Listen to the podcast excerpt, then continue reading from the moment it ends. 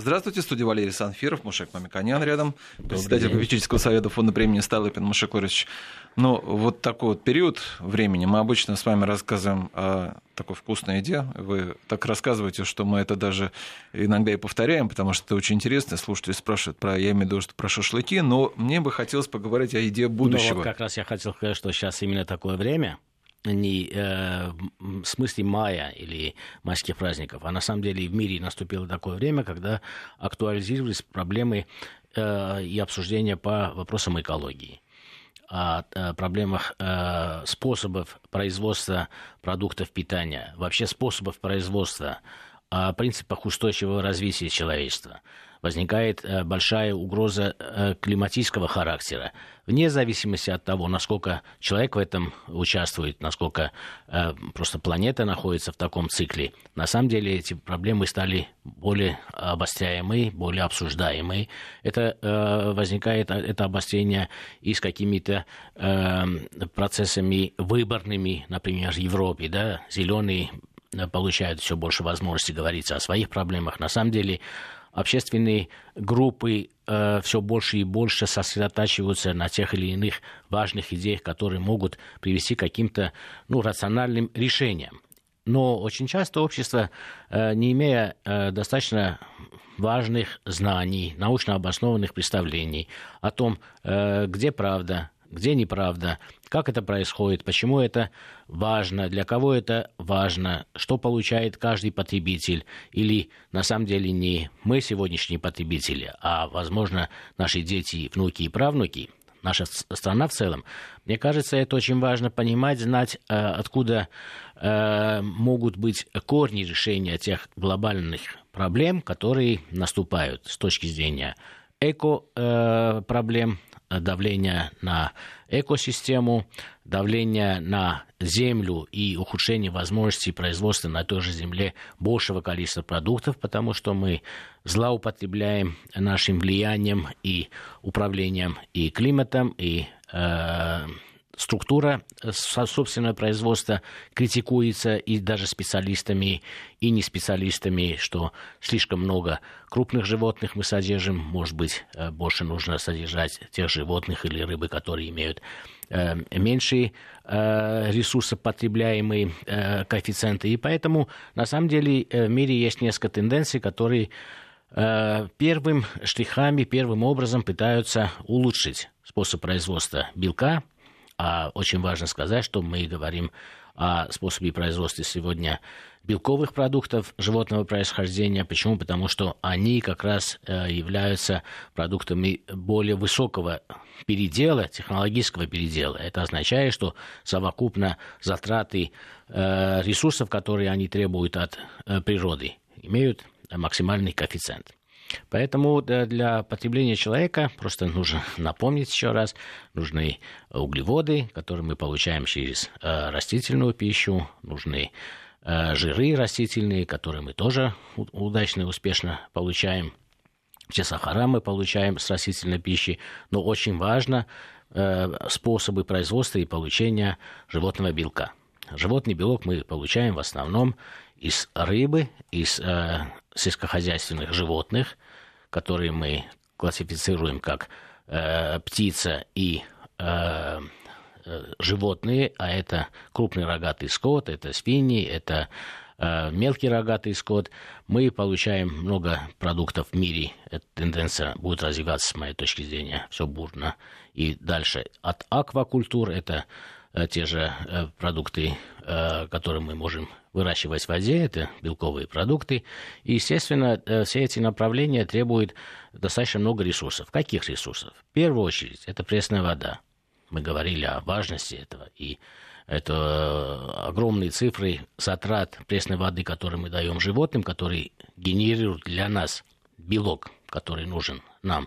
Это глобально большая цифра. Конечно, огромное значение имеет как мы найдем и откуда они возьмут белки для того, чтобы самим существовать и генерировать тот белок животного происхождения, полноценный белок, который потребляет в конце концов э, человек. Поэтому в этой цепочке очень важное место имеет отрасль, которая э, занимается производством кормовых белков.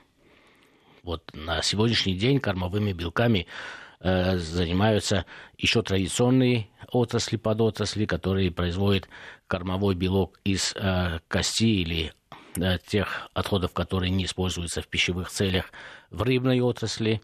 Э, также есть э, костный, э, костная мука, где большой, большое содержание протеина при убое сельскохозяйственных животных. Это все, естественно, аккумулируется, перерабатывается. Это очень ценный продукт для кормового производства.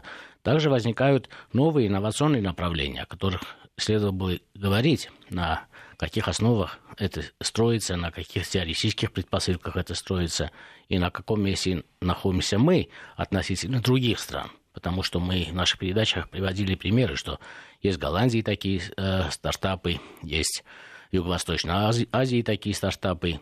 Как мы э, в, этом, э, в этой системе координат себя чувствуем с научной точки зрения, с прикладной точки зрения, понимаем ли, если у нас предприниматели, конечно, есть, и мы сегодня их как раз э, пригласили для того, чтобы они поделились с нами собственными знаниями и собственными планами развития этого направления. Поэтому мне кажется, что очень важно с точки зрения и сокращения ресурсов, и улучшения эффективности производства, и уменьшения, на самом деле, или использования э, тех отходов, которые, на самом деле, мы многократно критиковали, что общество в целом выбрасывает э, огромное количество уже произведенной пищи, и она практически пропадает или загрязняет э, наше окружение. Вот э, как эти вопросы решаются в рамках подотрасли производства животного белка в кормовых целях? Мне кажется, это очень интересно будет послушать и нашим э, слушателям. Ну, я представлю нашего эксперта. По телефону у нас сегодня будет это заместитель генерального директора компании «Зоопротеин» Дмитрий Остроушко. Дмитрий, здравствуйте. Добрый день. Ваша компания действительно одна из самых инновационных э, в России. Вот недаром вы э, работаете в Сколково, в том числе по проектам. Но, Мушекович, тогда вот смотрите, вот э, как бы нам эту тему так подать, чтобы, с одной стороны, и было бы интересно поговорить, и чтобы слушателей не отпугнуть? Ну, да, мне кажется, очень легко это сделать, потому что мы видим в природе, и природа Э, так поступает ну, на протяжении всей эволюционной истории. На самом деле мы видим, что э, рыбка на поверхности э, съедает насекомых, э, мух подъедает. Э, даже э, на рыбалку люди э, идут, э, червей выкапывают, идут на рыбалку, потому что это естественное природное э, питание для огромного количества э, тех э, животных и рыб, которые мы потом потребляем. Потом посмотрите, курочка э, клюет, там зернышко, а потом находит червячка, клюет червячка, э, птицы в природе. То есть это часть э, естественного процесса. Поэтому, говоря о насекомых, э, который является на самом деле в цепочке, э, пищевой цепочке э, нижней стадии, потом э, их потребляют те животные, которые, мясо которых мы потребляем, это совершенно естественно. Более того, я уже несколько раз говорил, что из 7 миллиардов населения планеты 2 миллиарда еще э, имеют те кулинарные традиции, которые э, были значительно э, ранние периоды, когда человек сам напрямую употреблял насекомых. Поэтому мы сегодня будем говорить о промышленных способах производства насекомых для пищевых э, э кормовых целей, потому что обогащая корма для э, рыбы, для птицы, для других сельскохозяйственных животных, мы получаем большую эффективность. И более того, нужно сказать, что эти насекомые являются потребителями того э, белка или тех э, углеводов или продуктов, которые мы выбрасываем в природу. Э, и э, это делаем из-за того, что мы не очень рачительно, не очень уважительно относимся уже к продуктам, которые, э, на которые потратили в производстве огромное количество средств. Напомню цифры, что около 40% овощей и фруктов человек, который вырастил, он не съедает. Это половина пропадает в поле, половина на складе, половина в холодильнике, половина в магазине. Если говорим о э, очень ценных мясных молочных продуктах, в мире около 10-15% таких продуктов пропадает. И поэтому это совсем неразумно не с точки зрения цен, э, цены, а с точки зрения ценностей. Тем более это на самом деле задевает ну, наши чувства, потому что мы к хлебу относимся особенно рачительно. Так вот, компания, где работает наш эксперт, она вот как раз эту проблему решает, насколько понимаю. Да, да я Дмитрий? считаю, что успешно решает. И да, мне кажется, верно. Дмитрию нужно более активно подключиться к нашей беседе и рассказать. И было бы, мне кажется, интересно начать историю. Исторически, вот эта подотрасль, производство насекомых для кормовых целей, насколько она древняя? Были ли обнаружены или исследованы какие-то примитивные способы выращивания насекомых для того, чтобы подкормить э, птицу в собственном дворе или подкормить э, рыбу, потом э, ее успешно подловить? Были исторические такие интересные фрагменты, которые вы изучали при углублении в вашу профессию? Ну, да, большое спасибо за вопрос. Действительно, эта тема, если мы посмотрим, поднимается очень давно, и с древнейших времен человек использует э, насекомых, да и не только насекомых, давайте сейчас назовем более так расширенно альтернативные белки в своем жизненном цикле.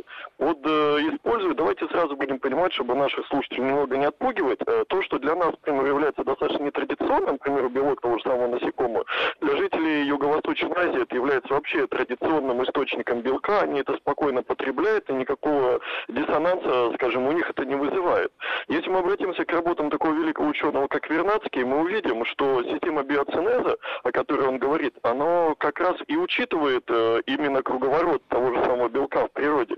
А, опять же, э, последние исследования Всемирной организации здравоохранения подтверждают, что мы действительно, да, мы научились экстенсивному, обращая внимание на это словно не интенсивному выращиванию животных, а уже мы переходим, да, не только животных, наверное, овощей, а мы переходим уже к, к экстенсивному, то есть мы уже начинаем, ну, как бы это мягко сказать, наверное, даже издеваться уже над природой, то есть за каждый там грамм привеса, за каждый лучший показатель конверсии нам все равно приходится расплачиваться.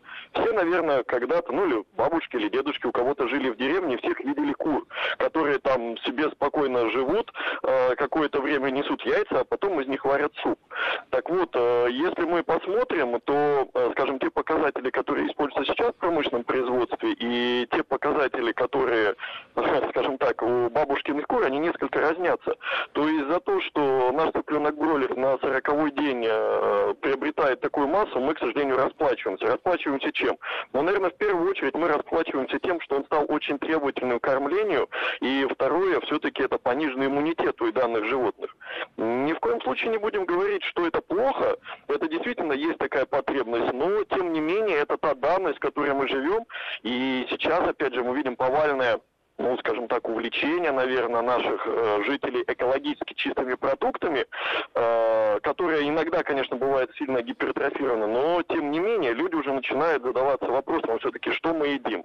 И именно вот здесь задав этот вопрос, что мы едим, мы начинаем понимать, что еще с древнейших времен, со времен Египта э, со времен, э, скажем, Вавилона использовалось насекомые, ну, в силу своей географических, э, в силу своей географической распределенности, использовались насекомые в кормлении домашних животных. Я сейчас не говорю, конечно, о крупном рогатом скоте или о, скажем так, что-то более крупном, но курицу, рыбу, любой рыбак вам скажет, что действительно белок насекомых в том или ином виде, он всегда использовался и очень хорошо себя показывал.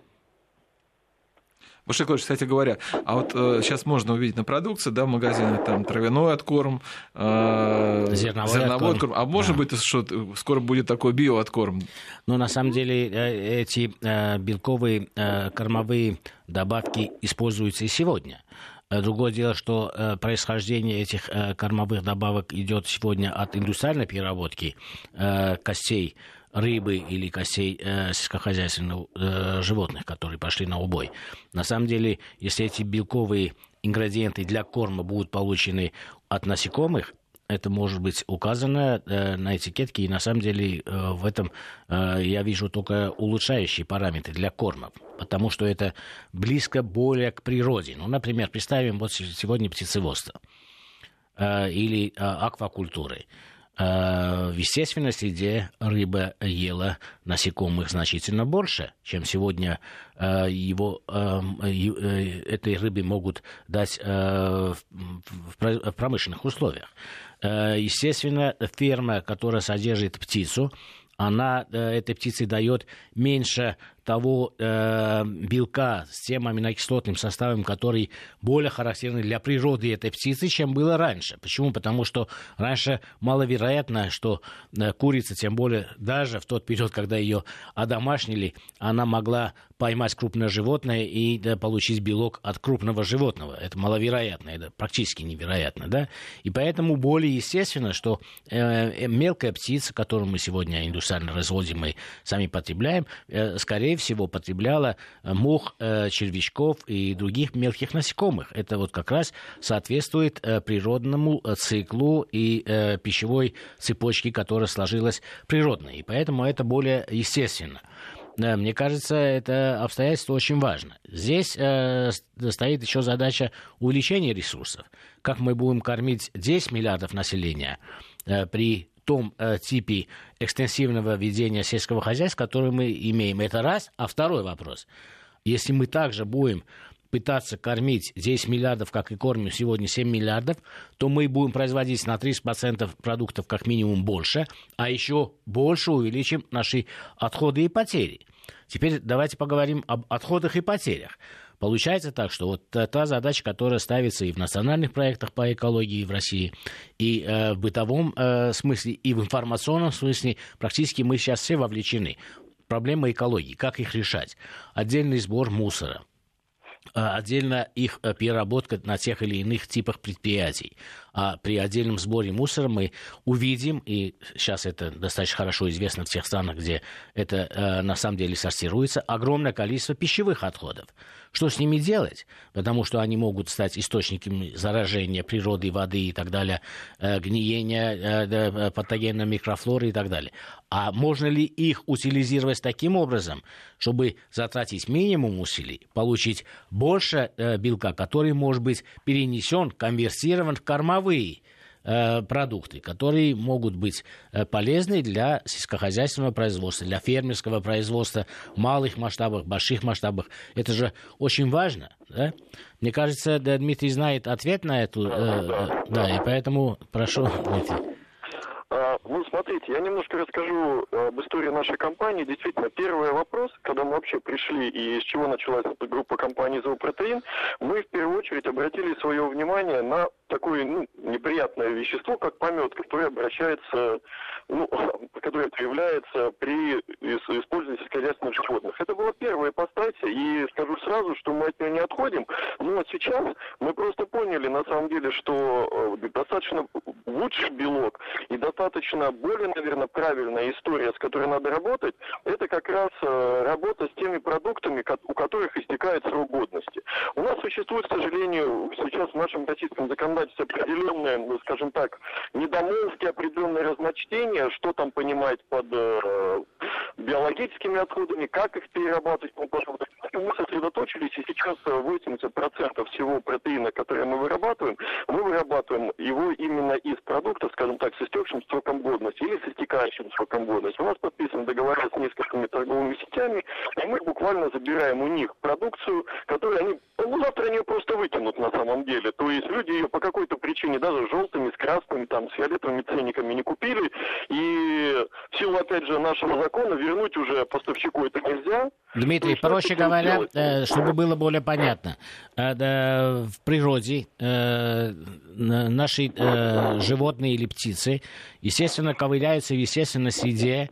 Вот вы сказали о пометах и так далее. Они ковыряются для того, чтобы найти что? Они находят личинки насекомых, они, они могут найти да. личинку. Вот, вот, это очень важно понимать. Поэтому да, да, они находят э, в природной среде и личинки, и червячка, и да, да, мушек разных, да, и это является полноценными организмами для того, чтобы они получили белок высокого качества. Как ни странно звучит относительно насекомых, но на самом деле это белок высокого качества. Абсолютно теперь, правильно. Теперь, э, у меня есть даже э, некоторые коллеги, которые, ну не коллеги, и потребители обычные, которые говорят, ой, я фермерскую курицу э, не хочу, потому что там э, курица ковыряется там где-то в огороде, навозе, это ужасно, я не могу и так далее. Но это естественная среда. Теперь э, мы скажем о том, что мы предполагаем, проектируем на будущее индустриальное производство большего количества кормового белка и производство э, мяса, рыбы в больших объемах, но будем стремиться к э, циклу, который существует в природе. То есть природоподобные технологии. Это достаточно известное сегодня слово. Природоподобный. То есть цикл сделать похожим на природный, на натуральный цикл, который есть в природе. Это означает, что тем же личинкам, тем же э, червячкам, тем же э, э, мухам вы должны предоставить биологический какой-то ресурс, для, на котором они могут подкормиться. Вот вы э, рассказали, просто я для радиослушателей это повторяю, потому что вы знаете эту хорошо тему, вы с конца начали. На самом деле, э, получить вам э, такие биологические ресурсы в дешевом виде достаточно сложно, потому что законодательство еще несовершенно. Вы в магазине не можете купить за один день перед сроком э, реализации продукт по совсем минимальной цене, а через день это выбрасывается на природу. Вот как вам по дороге эту продукцию поймать или не поймать? Я понимаю, что здесь нужно э, определенные законодательные меры регулирования. Теперь вот ваш опыт, когда вы все-таки формализовали и имеете легальную возможность получения этих продуктов – Э, какие результаты дает? Э, насколько вы можете уменьшить э, выбросы этих отходов в природу? Насколько можно использовать эти отходы, которые мы имеем в современном мусоре? Ну, Смотрите, э, на самом деле ситуация выглядит следующим образом, что все виды отходов, давайте опять, чтобы слушателям было понятно, мы поделим на две большие группы. Первое, это как продукты с истекающим сроком годности. Здесь мы практически их перерабатываем на 100%, в результате у нас получается кормовой белок, по который по своему составу, ну, могу сказать, проведенные эксперименты совместно с группой компаний Дмитрий, Черкизова. э, Дмитрий, смотрите, сейчас у нас будут новости, э, а вы продолжите уже после новостей. Напомню, что у нас на связи заместитель генерального директора компании «Зоопротеин» Дмитрий Остроушко и Мушак Мамиканян, естественно. Мушек Мамиканян по-прежнему на студии, а на связи по телефону заместитель генерального директора компании «Зоопротеин» Дмитрий Остроушко. Мы, напомню, говорили о новых технологиях, в том числе кормления тех, кого мы едим. А, и мы, я напомню, что наш слушатель, я тщательно убираю то, что основное является предметом вашей компании, но я думаю, что мы еще попозже об этом и скажем. Но, тем не менее, вот, э, Дмитрий, мне вот, как, кстати говоря, вопрос, вы перед тем, как вы продолжите отвечать на э, вопрос Машевловича до этого, вот э, мы сейчас, вот если вы говорите, что в мировой практике, на каком месте находимся с точки зрения ваша компания? То есть это мы отстаем или опережаем где-то? Ну, знаете, в связи с тем, что этот рынок зародился по большому счету именно как рынок совсем недавно, я думаю, что мы находимся где-то в золотой серединке. То есть у нас действительно есть предприятия-лидеры, э, находятся они в Южной Африке, как мы уже говорили раньше, находятся они в Канаде. Есть компании, которые только смотрят на это, и, как ни странно, они находятся в Юго-Восточной Азии, хотя должны были быть впереди планеты всей. И как раз есть вот золотая середина, где находятся компании из Европы, и мы вот как раз находимся в этой золотой середине. Это хорошо. И, вот, э, и такой технический у меня тоже вопрос. Вот смотрите, мы говорили, э, наша программа часто о болезнях животных, в том числе использовании антибиотиков, э, как, э, как с этим бороться, что надо делать. Но тоже, наверное, самое касается насекомых. Там еще больше сплоченность, э, э, концентрация. Сплоченность, да. да.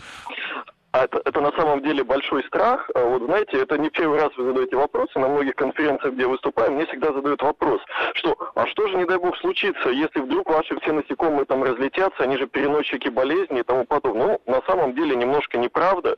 И выглядит это э, совсем, я скажу, скажу э, не так. На самом деле, если посмотреть производственные предприятия, то достаточно вот посмотреть наши инсектарии, где мы содержим насекомых. Там вероятность того, что они улетят, первая, она практически равна нулю, и они они не улетят, поверьте, им у нас лучше. Мы их кормим, поем, что называется, согреваем. В природе они живут намного хуже. А второе, а, никакими переносчиками страшных инфекций, о которых там многие люди говорят, они не являются. Я даже скажу больше, что мы недавно проводили исследования, и исследования показали, что использовать тот вид насекомых, тот вид мухи, который используем мы, у них э, внешнее пищеварение, то есть они ну, чем-то похожи на паука, или прочих вещей. То есть слюна и те ферменты, которые содержатся в этой слюне, они обладают э, антимикробным действием. То есть я вам даже скажу больше, что есть ряд исследований, которые проведены Лондонским королевским обществом и Массачусетским технологическим университетом, которые показывают, что, э, к примеру, фарш, мясо, давайте, зараженное сальмонеллой и которое обрабатывается ферментами насекомых, оно, скажем, теряет свою патогенность. То есть его дальше можно, ну, скажем так, людям, конечно, кормить не стоит, но э, животные могут его смело потреблять. То есть все то, что плохое, все те заболевания, которые были, они сводятся к нулю. То есть э, Поэтому при производстве решаем... кормового белка животного происхождения из насекомых э, применение э, антибиотиков не требуется в связи с тем, что иммунитет, устойчивость самих насекомых достаточно высока. Можно так воспринять ваш ответ? Ну, от частности, я могу просто сказать, вот смотрите, э, у птицеводов есть такая нехорошая вещь, особенно если это птицеводы, которые занимаются яйцом. Это такая болезнь, как сальмонелла. Да. Вот курицу, которая зараженная сальмонеллой, ну, к сожалению, ее либо вылечил, либо послал на убой. А не дай бог, с ней что-то произошло, и она этой сальмонеллой серьезно заболела. Так вот, представьте себе, что вот эту курицу так предприятие должно просто утилизировать, а так из нее можно, ну, прошу за такое выражение, приготовить фарш, к примеру, и скормить его насекомым. Они это очень хорошо переработают и сделают белок, который будет ну, чистый, и который можно будет обратно той же самой курице уже, ну, которая ничем не болеет, обратно Ну, понятно, передать. Дмитрий, да, это внутренние Мужик, преимущества, это которые... Я не могу понять, да. как, если... Но речь идет о том, что на самом деле э, менее э, э, нужно в санитарном смысле э, быть э, менее щепетильным, потому что э, сам иммунитет и э, способы переработки пищи насекомыми, они эволюционировали значительно-значительно раньше, чем появились все мы, млекопитающие. И поэтому они адаптированы, они сами убивают эти э, заразы. Я бы, например, э, этот вопрос хотел задать в конце, но э, так как пришло сейчас, я задам этот вопрос. Э, стоимость э, вот, современной технологии, они иногда э, приходят к стенке, потому что стоимость конечных продуктов завышена, и нужны какие-то другие моральные, этические стимулы для того, чтобы рационально использовать и купить именно эти продукты. Да? Я бы, например, я, мы неоднократно говорим о яйце, я бы купил яйцо, например, если бы я знал, что курицы, которые э, снесли эти яйца, потребляли э, больше или достаточно достаточном количестве э, животный э, протеин, который производится из насекомых, потому что я понимаю, что это соответствует натуральному циклу в природе. Вот цены ваших протеинов относительно всех протеинов, которые продаются для кормовых э, целей, э, существующие на рынке по традиционным методам, насколько они сравнимы, насколько это преимущество э, в цене, или у вас пока э, нет преимущества в цене или в рентабельности? Можно ли такие экономические показатели привести? Да, конечно же, можно. А, ну, не будем опять наших зрителей, э, наших слушателей, прошу прощения, мучить такими страшными словами, как там сбалансированность кормов и тому подобное. Приведем это все к общему знаменателю.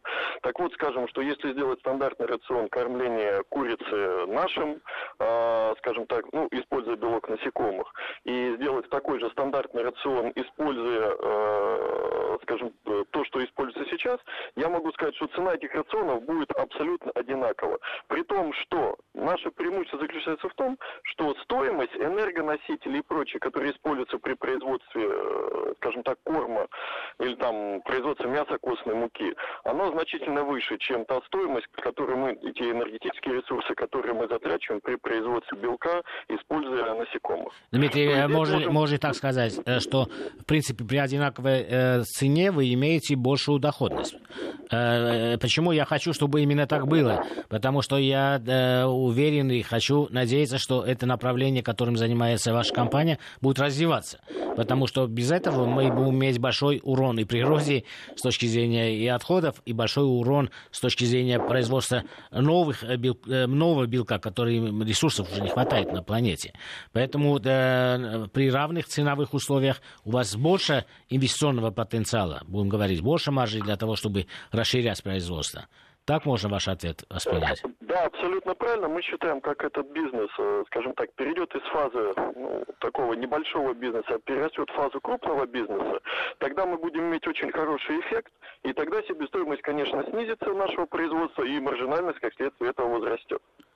При том, что опять мы говорим, что никакого вредного воздействия на природу в данном случае мы оказывать совершенно не будем. Будем получать действительно тот продукт, на котором можно ставить отметку экологический, через запятую произведено самой природой.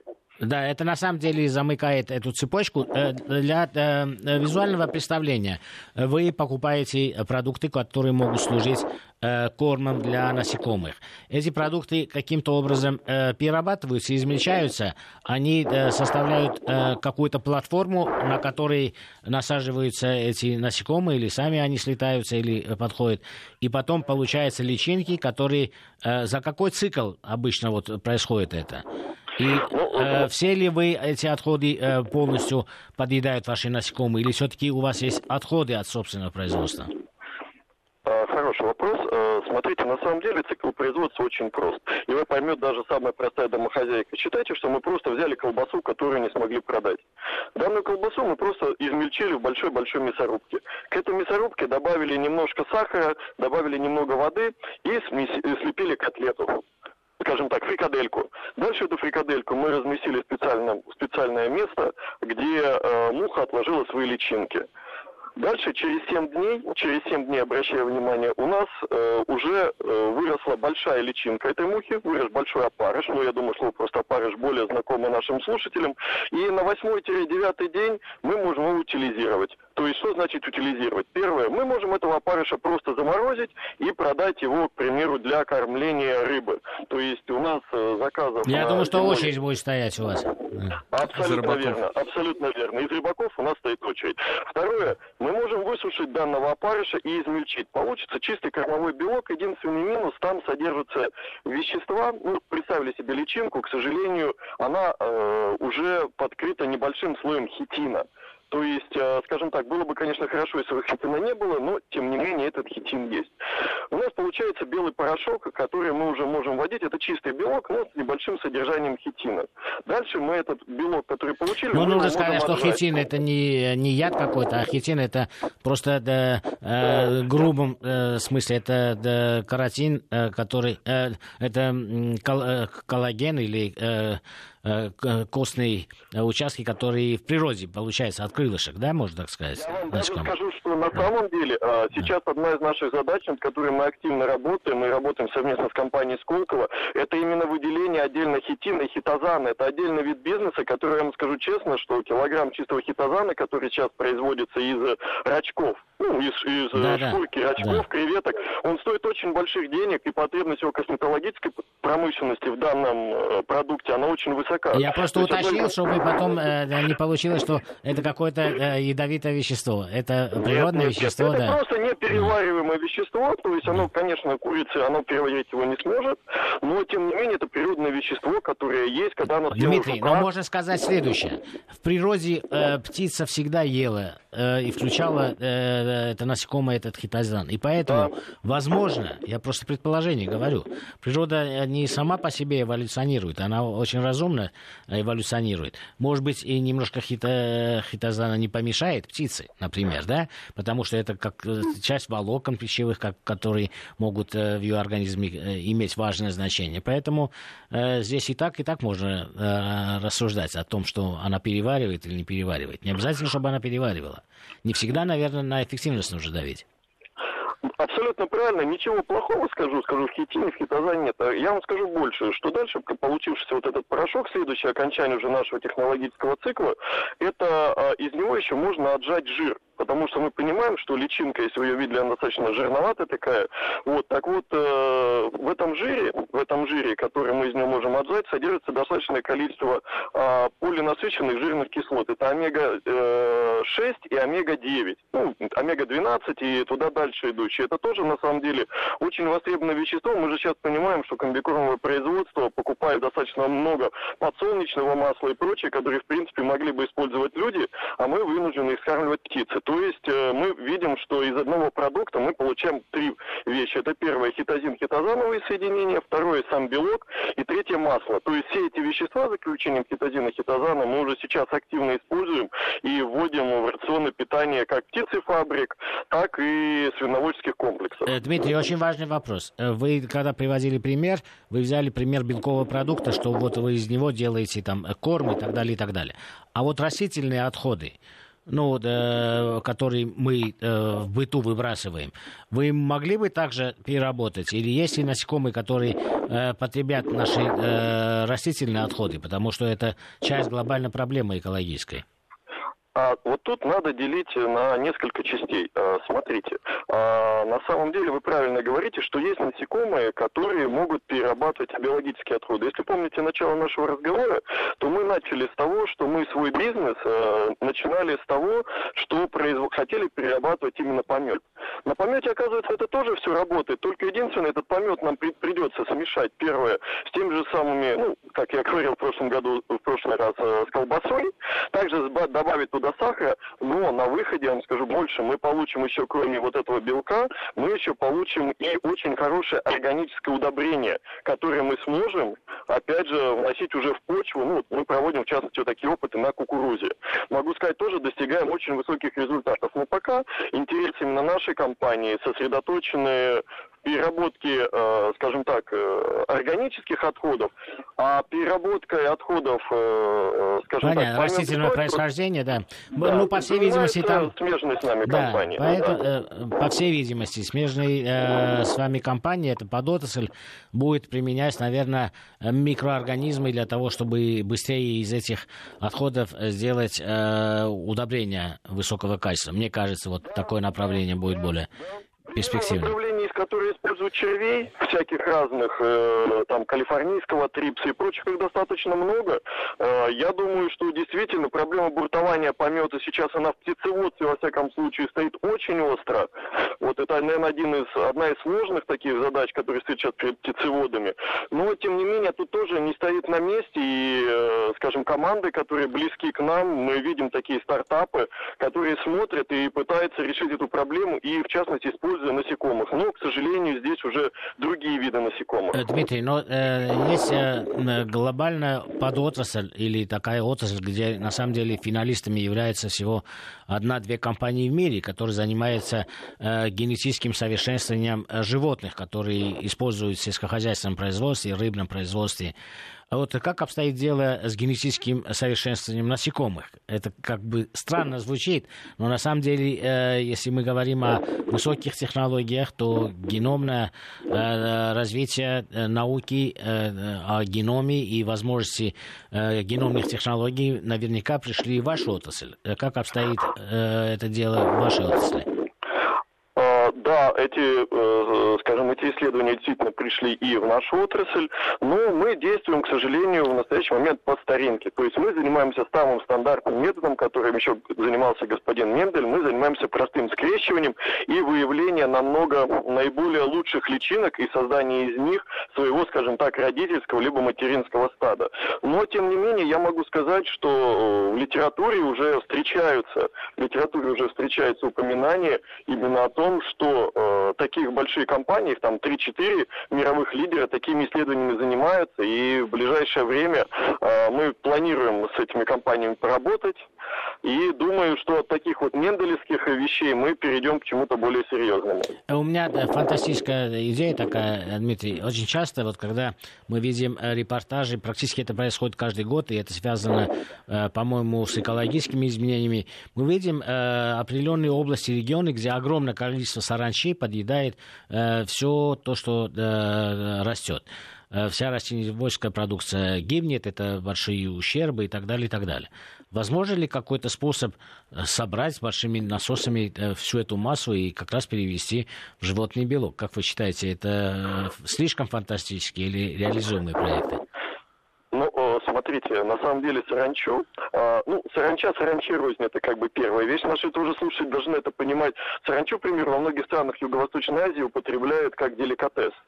Вот, а, но, к сожалению, но, к сожалению, здесь пока не придумали технологию, как вот эту вот огромную летящую стаю саранчи, я думаю, что нас слушали кто-то, надеюсь, видел, на что это похоже. Действительно, это страшная вообще вещь, когда вот это все летит, ползет и съедает на своем пути все. В теории вполне возможно. В практике надо придумать технологию. Я вот э, пока такую технологию не вижу. Может, э, из-за того, что саранча как раз есть э, растительные продукты, может, для утилизации растительных отходов вы можете использовать саранчу?